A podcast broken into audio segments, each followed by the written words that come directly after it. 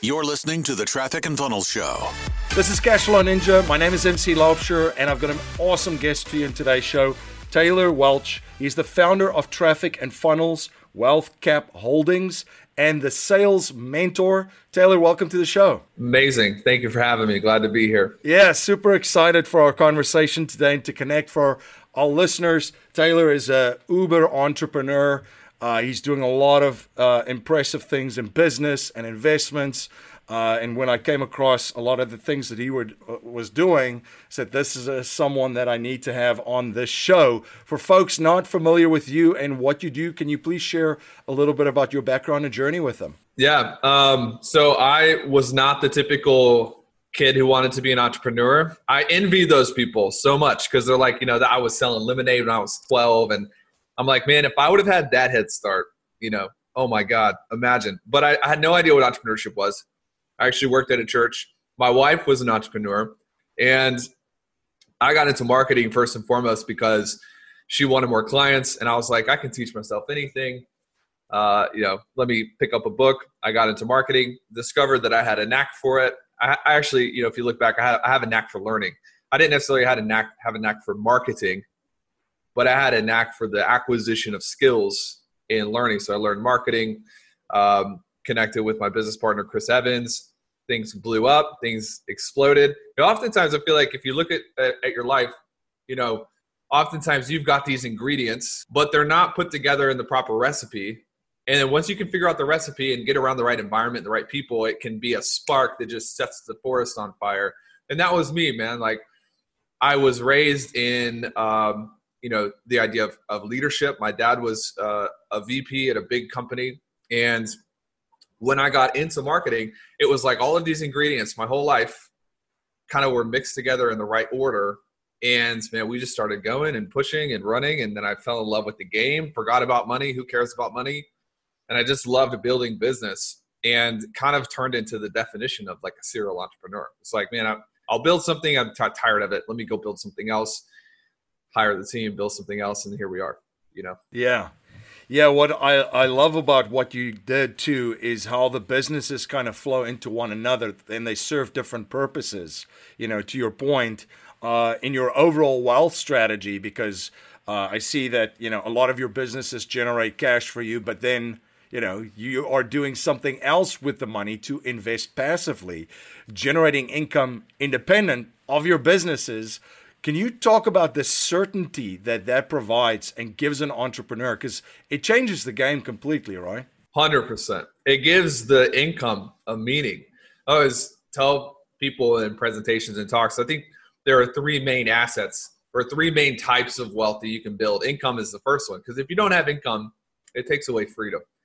And when you're first starting out, you think that income is everything because you don't have any and you don't have any choices, you don't have any options.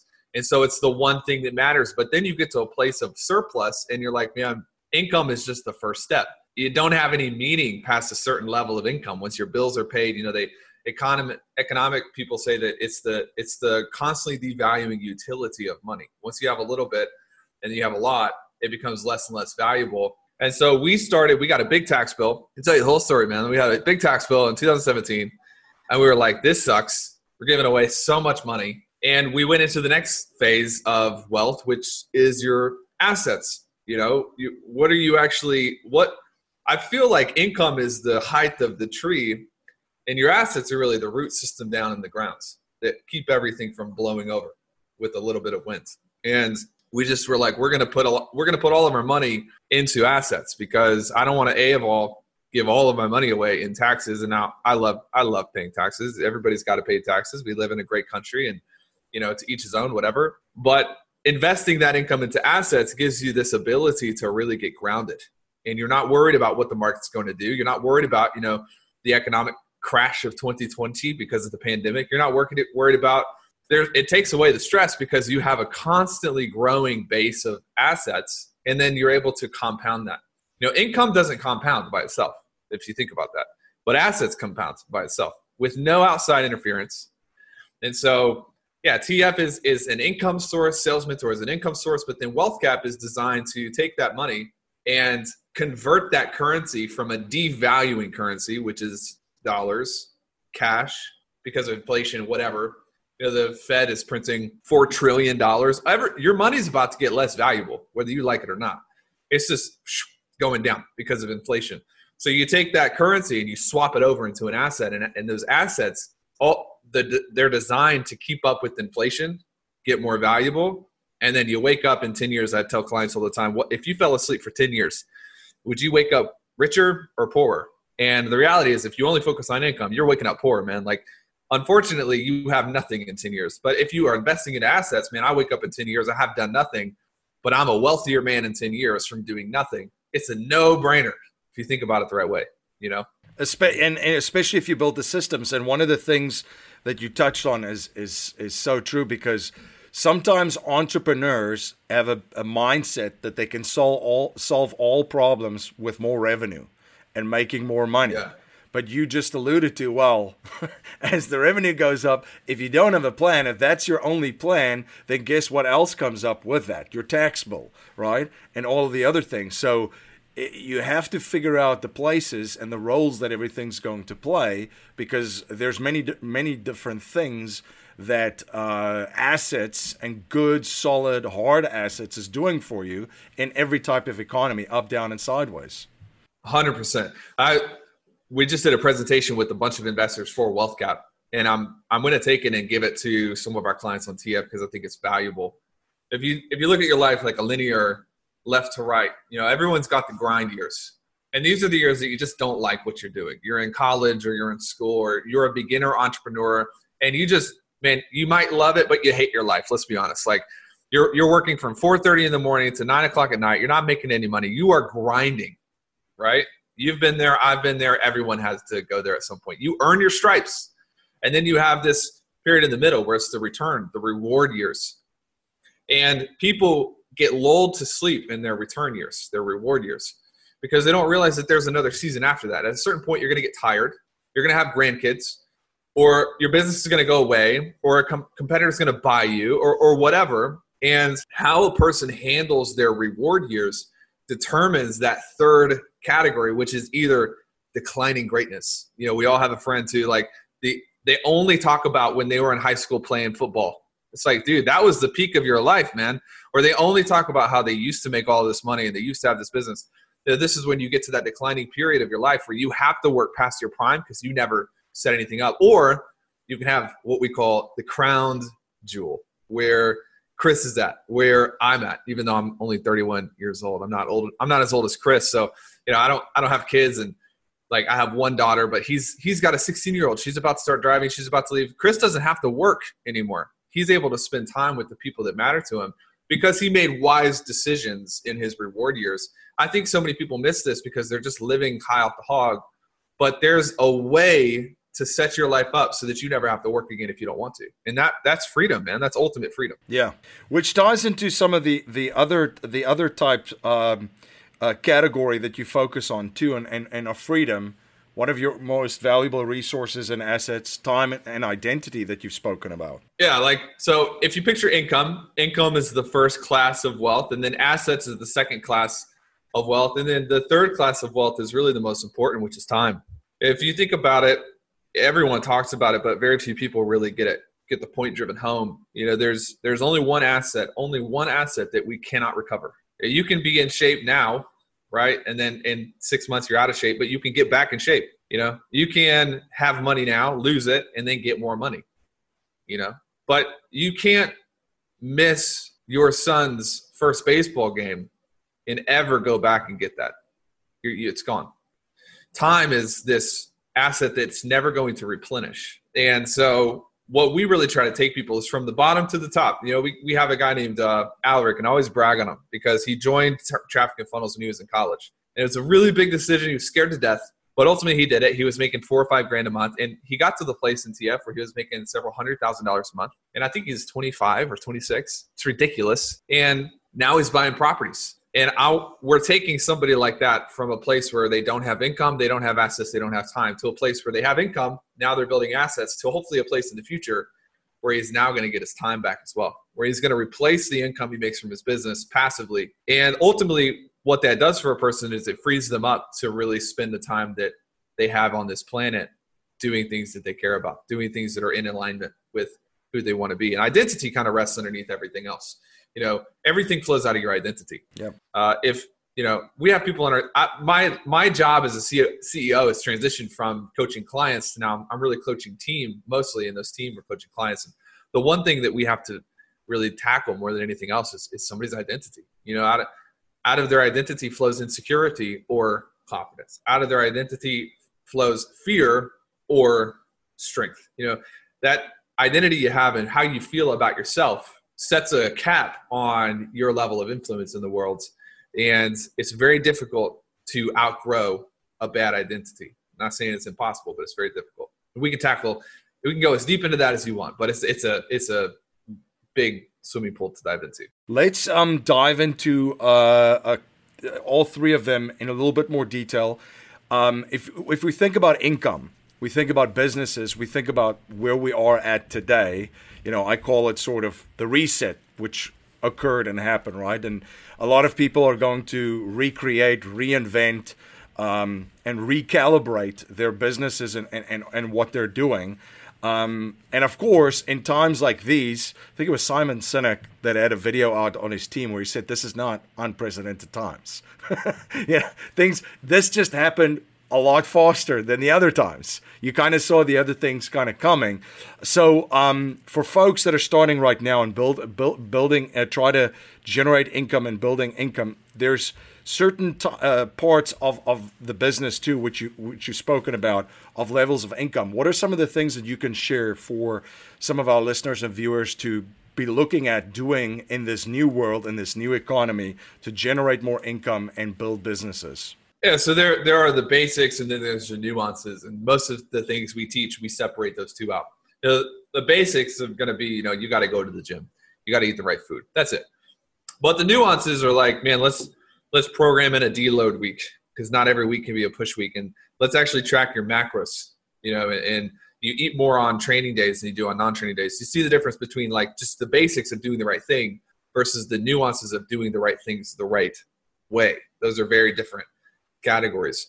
Uh, the basics right now are like, man, people, you are going to earn income in direct proportion to two things. Number one, the amount of pain you solve for other people. And number two, the level which your identity will allow. So you can be a very, you can have the best business where you're just solving real problems for people and people love your service and they love what you're doing. But your identity, your, your, thermo, your thermostat is set at 30,000 a month and anything over 30,000 a month starts making you feel fearful and nervous and afraid. And I've seen people actually unwind profitable businesses because they are so addicted. They are so mentally addicted to feeling like they just they're in that grind. They want to stay in that grind that they will go in and break things so that they can then come in and fix them. Sounds weird. Sounds crazy. But you've probably seen this a thousand times yourself. Yep. And so from a basic standpoint, it's like, you know, what is it right now that people need? What is it that they are afraid of? What is it that people are really, uh, you know, when they when they are going to bed at night? What are the things that they are actually thinking about when they don't want to be thinking about them? What are the things that people are afraid of, but they're they don't want other people to know that they're afraid of them? Finding these secrets in human psychology will give you a lot of runway to be able to create new products, new businesses, and right now in a season of uh, economic, you know, retraction, what you, what you want to focus on is you want to focus on the the vitals. You know, in a good market, you can build a great business, a thriving business, focusing on the extremities. Where it's like, hey, let me make your life more convenient. Cool, people will pay for that. Not now. They won't necessarily right now. You want to focus on, man. You know, before I could make money with a band aid, but now this person's neck is bleeding. I'm just going to go to the vitals, and that's a big difference. You know, don't don't be creating a business around an app that helps people with traffic like that's not going to probably be your best bet right now because people are more worried about food than they are traffic. So how do you go for the vitals rather than the extremities? And then also with with velocity, velocity is an interesting thing. The reason we are in a, retraction is actually not because money's not there. There's more money than there's ever been in the history of the world. You know, the, there's trillions of dollars that we didn't have two months ago. It's actually velocity. The speed of money is slowing down. So, you know, the the person who pays their rent and then that rent is distributed out to the employees, and that person goes to Starbucks, gives the money to Starbucks, and the person, the barista, gets paid to Starbucks, and then they save their money, they invest in the coaching program, but the person at the apartment, it's a cycle. The money has slowed down. So what you have to do as an entrepreneur is you have to compensate that with your offers by speeding up. So in in fast velocity, you don't have to make as many offers, but with slower velocity, you need to be making a lot more offers, touching a lot more people, putting a lot more effort into the process, and that will counterbalance. Make sense? Yeah. How about price points too? Because that's obviously going to tie into this new new economy too. Depends on what you're selling, but but remember, price points is really not uh, is much of the issue because it, and here let me prove my point. If the market loses money, if the money is going down, then price point is affected. But right now, what we're seeing is there's more money in the market. Everything is lifted. Mm-hmm. The the volume of money is lifted. So price point's not the issue. Velocity is the issue, which means and what affects velocity? Believability, excitement, human emotion. Those are the things that affect the speed of money. So what it means is that if you keep your price point. Don't change your price point right now. Talk to more people. Get better at communicating that there's there's a need behind what you're doing because the same people who were buying six months ago they're still going to buy today they're just going to take a little bit longer. So you need to have more irons in the fire. That's that's my point of view and it's actually working out pretty well for our clients. Yeah and i think also there's a lot of people ready to kickstart their lives again right? oh they're so ready. They're uh, they're they're all pent up. Yeah. Oh it's they're ready to to rumble and get going. So there is going to be that emotional, as you mentioned, driver of people getting in there, trying to build build their businesses, employees going in and and working working like they've never worked before to get this started because yep. there is this instilled fear like oh my goodness like there could be really really bad times ahead as this thing get gets go, going up and this is a lot of opportunity for everyone because people are going to really want to exchange, which is all you know. The velocity is what you what you were talking about, right? Hundred percent. Yep. But that that's an opportunity for entrepreneurs to lean in, lean into that. You know, they lean into that excitement. You know, the fear is actually probably more damaging than what you're actually afraid of. Yeah. And you know, being able to communicate that to people is important, but being able to communicate that to yourself so that you don't become a person of retreat. What wealthy people advance in times like these. They don't retreat in times like these. And if you actually study the markets, it's it's a little trippy how historically everybody who is wealthy today picked up most of their wealth in bad times. And let's just go back to 2008, 2009, that last crisis. Think of all the, I mean, the sharing economy basically came from from that, and the many different yeah. businesses that was built just around the sharing economy. People think that this one is going to be worse than 2008, but I disagree in 2008 we had a trickle down it was a trickle down crisis where the people at the top were making bad decisions and they were you know bun- they were bundling the loans and you, you've probably gone all into that. The, the decisions at the top affected the people at the bottom. Yeah. But now we have a trickle up crisis where the people at the bottom are really destabilizing all the way up through the chain. You know somebody gets laid off they can't pay the rent that's a trickle up. It's trickling up. And what happens with the trickle down is it tends to take a long time to recover because you've got the organizations at the top and they've made all of the decisions and they've lost all of the money and that's forced down to the person at the bottom. But with trickle up, like for instance, we have 30 million people in the United States who have lost their jobs, but it's a binary switch. That's what people aren't realizing. Every every restaurant opens back up, all these things start opening back up. What are those businesses going to do? They're going to go rehire because the businesses have liquidity. Yep. And so I think it's very different. I think it's going to be more of a V, and it's going to be potentially more damaging for a second, but it'll pop back up pretty quick because you cannot discount the human emotion, excitement piece of this recession. And I just call me crazy, but uh, I think that this is probably going to be a quite a bit different type of recession than 2008 2009 no there's most certainly going to be a lot of opportunity. I can just see people are ready ready to rumble. And and to your point a lot of the businesses and there's projects that I'm involved with where we were we basically had to shut down period that when it opens up there's going to be people needed in those projects yep. so they're gonna they're gonna we're gonna have to to hire and rehire a lot of the folks um, that uh, that had to be temporarily laid off during the last time let's then touch on so that's some of the the the income pieces of this, and there is a lot of lot of opportunity when it comes to income, and there's some valuable insights that you just shared. Let's touch on the assets, the uh, part of wealth. Again, you mentioned you know investing passively, generating passive income. What are some of the things that you're looking at? Um, from in, within your business, what? Uh, so maybe if you can also share what type of real estate are you guys in, what type of markets are you looking at, um, and what you're seeing for real estate uh, in the coming year in this in 2020. Yeah, so we're in. We stick to single family only right now, and the decision was made in 2000, early 2019, because my background before I became entrepreneurial was in real estate. Chris has a background in mortgages and loans and um, the the financing side, and all my experience was in single family and obviously multifamily was going through a boom. It was the sexy, and and when when you become when you become a seasoned entrepreneur, uh, you don't like sexy. You, you kind of steer away from that because I'm like, man, if if if it's sexy, everybody's going to be coming and trying to compete with me at the same time.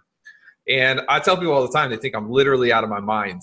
If I could have a portfolio of businesses, they would be boring like lawn care, pesticide companies, like things that nobody wants to do. Nobody grows up being like, I want to have a pesticide company. But that means that the barrier of entry is likely higher and the competition is going to be lower. And if you study market cycles, most of the times businesses get destabilized because of competition and price deregulation, which is comes from competition. So we stayed in single family. We're in right now, we're in lower density areas. Again, if you would go back, if you look at our journey, you would think that I predicted the future. Me and Chris predicted the future. We didn't. We just honored fundamentals, principles.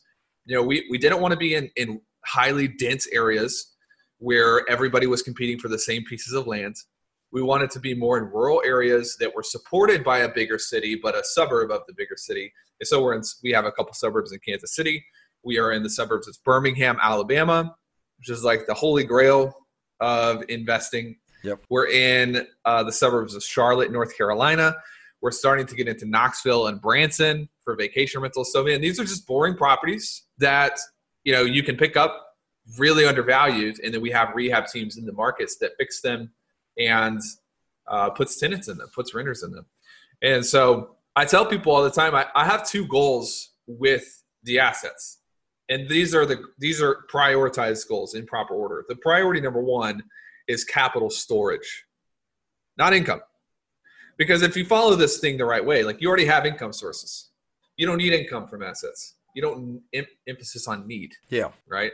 I'll take it, but I don't need it. So the the number one goal is capital storage, which means you can't lose it. That's the only thing. Like I want to put money into the market, and I do not want to lose it. Uh, if it's fifty dollars a month in income, I don't I don't care right now. I don't need the money. I just don't want to lose the money. Yep. And then the second is is all of the the benefits of of real estate investing, which is you know equity equity pay up, debt pay down. You're going to have your cash on cash returns. You're going to have your appreciation. So one is storage, two is growth, and in that order. So I will take a lower income property if it's just more bulletproof and safer, and I know I'm not going to lose it because you got all this income. You, that's the last thing you want to do is lose that income. And what we're seeing in the real estate market right now is multifamily is obviously getting tanked, getting hit. Yep. Commercial is set for a massive tank, especially commercial in dense areas or destination areas. So, you know, somebody sent me a uh, a PPM for a fund that is buying up commercial in San Diego, and I'm like, hell no, no, not right now. A of all, you're in California. Okay, I don't like. Sorry, but like, I'm not going to invest real, in California real estate because you know they're talking about actually canceling rent in California. You want to be you want to be mindful of the places that you're you're putting these assets on the grounds. Yep. You know the the coasts, the west coast, the east coast, high density destination type areas. You, you don't really. It's not that you don't want to invest there. You just want to be okay losing everything if you do. Yep. You know, and so staying in the rural areas. I mean, we're seeing people pay rent. I think we collected 95% of rent last month. This month seems to be good as well. Blue collar areas like Birmingham, you know, Home Depot stayed open, Lowe's stayed open. A lot of these these blue collar job distributors, they didn't they didn't close. They're seen as essential businesses. So we followed the zip codes and we followed the hospitals. Those are two two pieces of data there to make sure that your your house is going to be rented. So I'm kind of rambling here, but hopefully I'm giving you some good stuff. Yeah, so um, there's a lot of a lot of good stuff that that you, that you just shared here. One of the things was very good lesson here if you're listening to this, if you're just getting started. Taylor said he was familiar and he knew single family. So that's what he knew. He stuck with what he knew. He didn't dive into something else because it was sexy or because everybody was running in there. So, very valuable lesson for anyone in any type of investment is only invest in what you know in.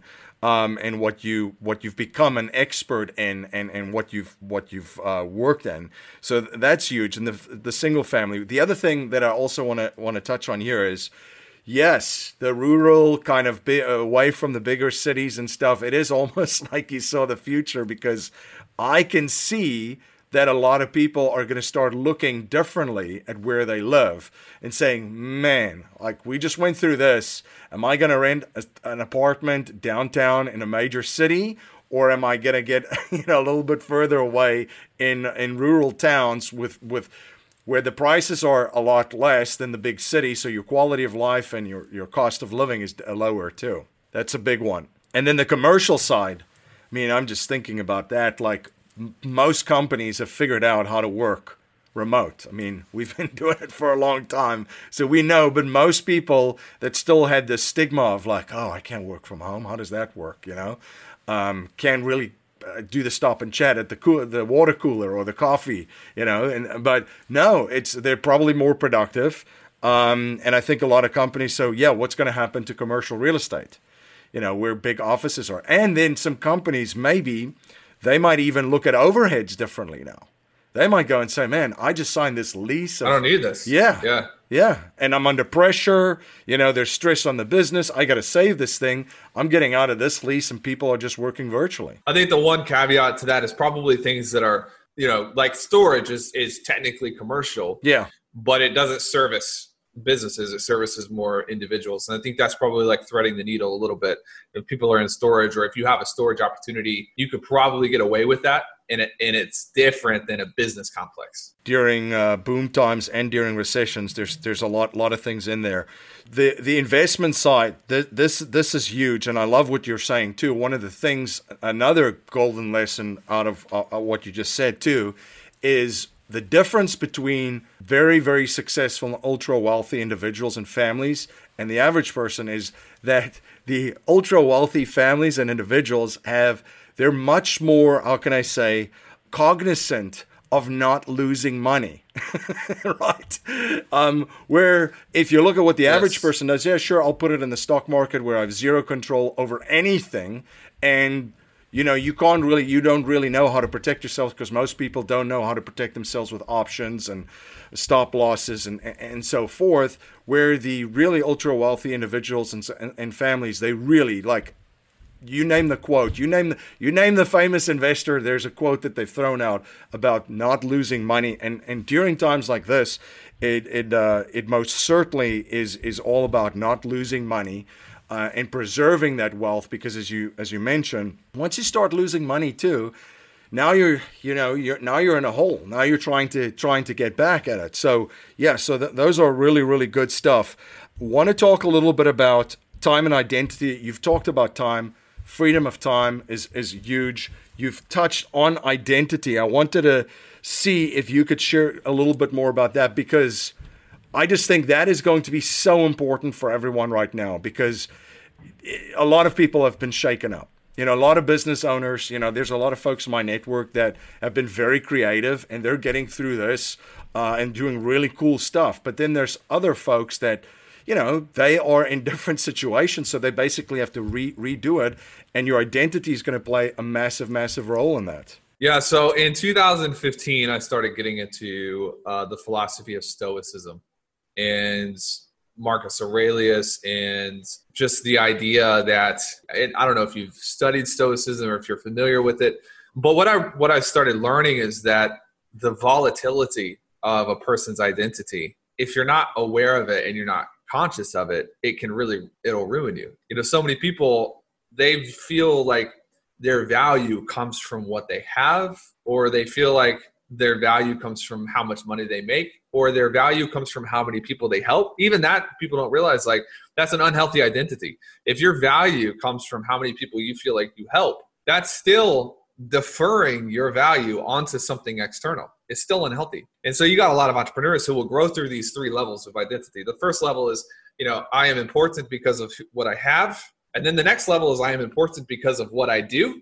And they stay stuck there because it feels okay. Like I'm feeding a million people. I'm I'm helping this. Well, that that's still the level two. There's a third level. I am I am important because of who I am if I never do another thing, do I still have value inherently? I, I really do see this. Like, I, I see more people get out of the game or kicked out of the game because of an improper link up of their values and what makes them valuable, what makes them important. For me, like I went through the same phases. You know, in 2015, I started. First month as an entrepreneur was March of 2015. By January of 2016, I was over 100K a month. That's fast. That's really fast. By May of 2016, I was over half a million a month. That's fast. That's fast. We started giving money to people, we started giving money to orphanages. And I went through this level of like, man, I had all this ego and I had all this stuff to unpack. And I was like, I started feeling superior and I started feeling better. And because the more money I made, the more valuable I became to myself. And all of these things that were written way, way, way, way back in the day, I found out are really, really healthy. And you get into like old Christian texts and manuscripts, and all of it's the same. If you look at real ground philosophy, most of it has to do with the idea of tempering that chronic hunger for more and tempering that uh, you know that desire to to to have more, have more, have more. And so for me, like the way we teach clients is just to, you reverse that scale. Be, do, have. And most people do it the opposite have, do, be. But if you flip it up on its head, you know, the first thing you have to focus on is who am I? What am I? Who am I becoming? And if I know who I'm becoming, then I know that the things that I do are going to be flowing out of the right place. And those things that I do are then going to equate to true things that I have and true important moments that I have. And so many people get this wrong because, you know, an employee doesn't do a good job. Okay they react from a place that they are currently at and they end up doing it the wrong way rather than being like no you know i'm going to go ahead and be i'm going to become this person who's already at my goals and i'm going to respond with grace and humility and we got these entrepreneurs who are creating self-fulfilling prophecies and they just keep handling the same situation wrong over and over not because they don't know what to do but because they're not they don't know who to be they're not being the right person it sounds a little woo woo but it's absolutely true as validated by close to 80,000 clients at this point. No, I, I, I, like that. And I've spoken about that too. And actually, that's one of the things that I ask myself daily now. Actually, who do I need to be to do what I want to do in this new economy? Because I'm going to have to change and become someone through this process too uh, to get through this on the other side. So we are very much aligned uh, with that, my friend. Um, one one habit I've observed from wealthy and successful people is that they're always studying new things and learning new skill sets. What are you currently studying, and what are you currently learning? Uh, so yeah, this is something I just talked about yesterday. You know, it's interesting because everybody wants to know what books I'm reading all the time, like every single day. And I was telling somebody yesterday, you know, studying has become a not. I've evolved from it being transactional, where it's like I'm studying just to get something out of this to more of a hobby that I'm I'm enjoying. It, it's something that I'm not doing necessarily to get anything out of it. I just enjoy learning. Um, but I try to take a subject and I'll study it for three to four, six months at a time. I don't think that you can really master something in one book. Uh, you're going to have to go a little bit deeper. And so I've switched. You're going to hate this answer, man. I'm just apologizing in advance.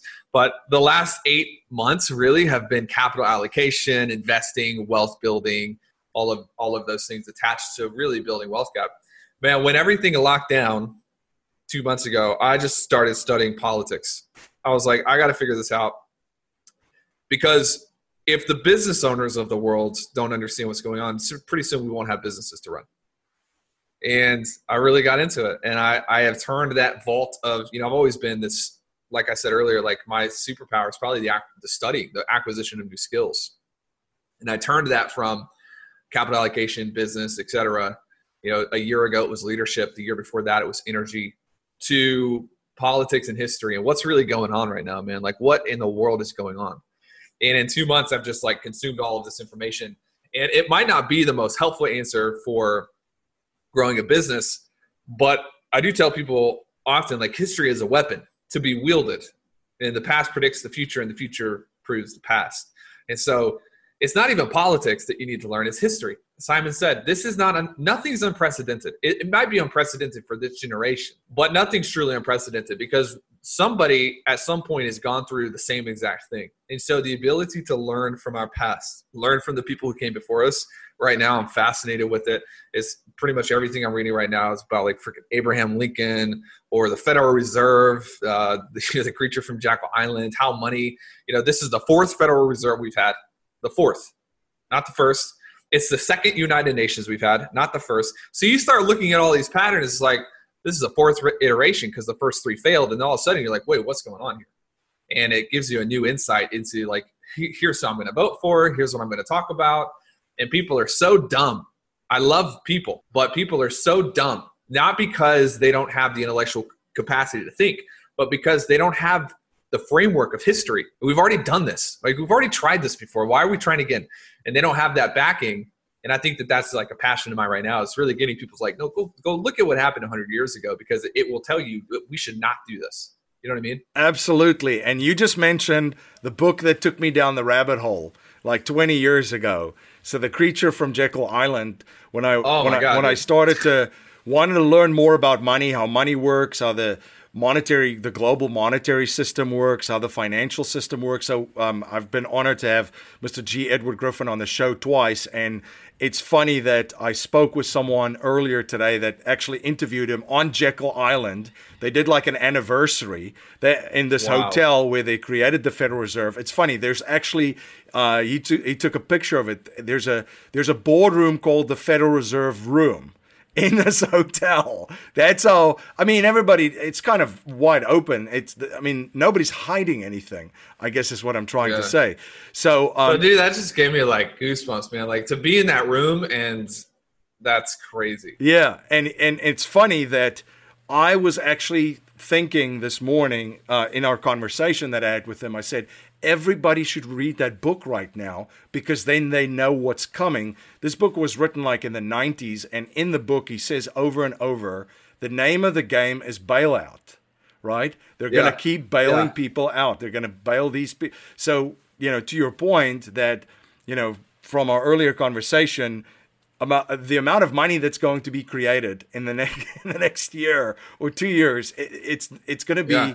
something that that that we couldn't have imagined. And this is all kind of baked into the cake. If you understand and you know what's going on you know how central banking works you know how the global monetary system is set up you know how banks is is uh, intertwined with this and then you kind of have an, a framework of looking at this. And and that's why you know studying this right now is probably one of the best things that you that you could do because 100% because now you can you can see okay this is what's happened so this is most likely the probability of of what is going to continue because as you've seen, you know, as you read through the book through, there's not a lot of solutions in their toolbox. There's not a lot of tools they pull out and say, "Oh, we could do X, Y, and Z," or you know, here's five. It's like there's like one or two plays, right, and that's all they got.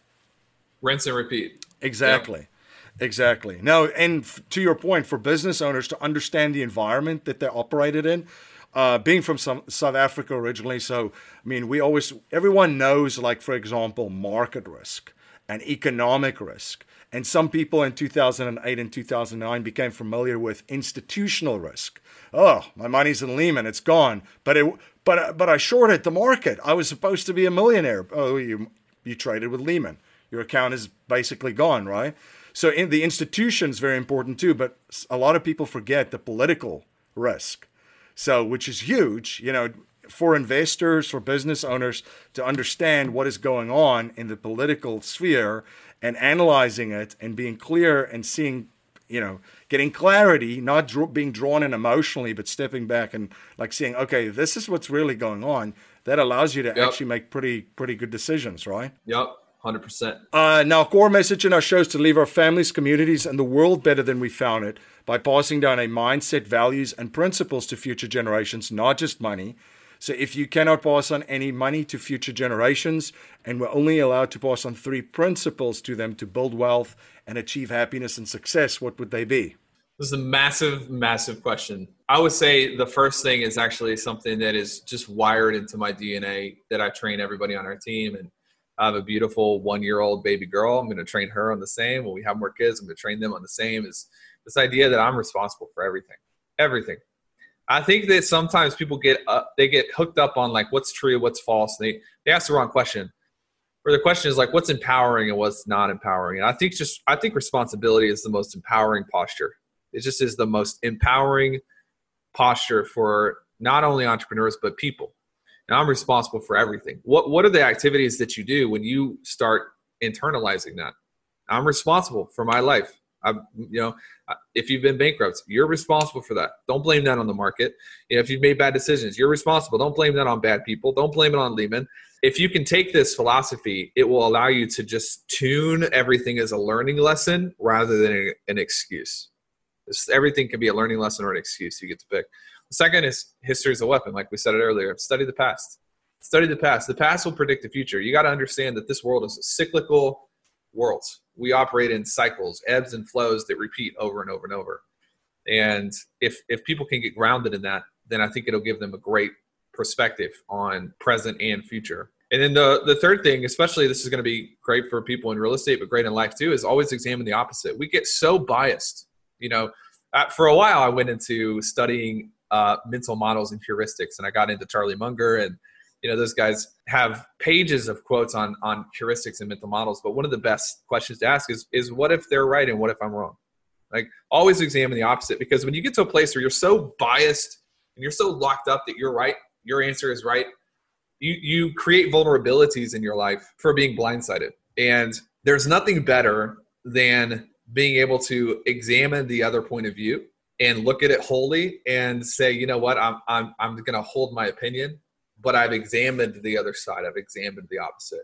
And I think if more people did that, we'd have less political fighting. We'd have less unhealthy rivalries. You know, we'd have more camaraderie as a species because people have the capacity to look at from the other person's point of view. Absolutely, absolutely. Those are great. Uh, Taylor, where can uh, folks learn more about you? Where can they follow you, and where can they learn more about your the different companies that you have, and stay informed of all of the many projects that you will be involved with in the future as well? Yeah. So uh, Instagram, you know, we're building that right now. Um, Taylor A Welch is the handle, and it's it's interesting because I'm also posting my commentary and my views on kind of the political landscape right now as well. People are loving that yeah, it's two camps of people. People either love it or they literally are like, "I want you to die." I'm like, that's it's weird, but uh, it's entertaining if nothing else. Um, we have an excellent new podcast. It's daily, three to four minutes. It's called Daily Mind Medicine. You can go to dailymindmedicine.com. Uh, and then Facebook, we, we are always posting what we're up to on Facebook. Same thing, Taylor A. Welch. You know, social medias, we haven't really used a ton of it. We've used paid advertising, but we're starting to get in the game on making sure that people have a place to connect with us. I would say Instagram, the Daily Mindset Podcast, and then Facebook are the best places to go. Awesome. Well, thank you so much for spending some time with us. This has been an absolute blast. Really enjoyed it. Really enjoyed connecting. And thank you so much for providing so much value for all of my listeners and viewers. Absolutely. Thanks for having me. Thanks for listening. For more from Chris and Taylor, visit trafficandfunnels.com and get a free gift just for being a subscriber. That's trafficandfunnels.com.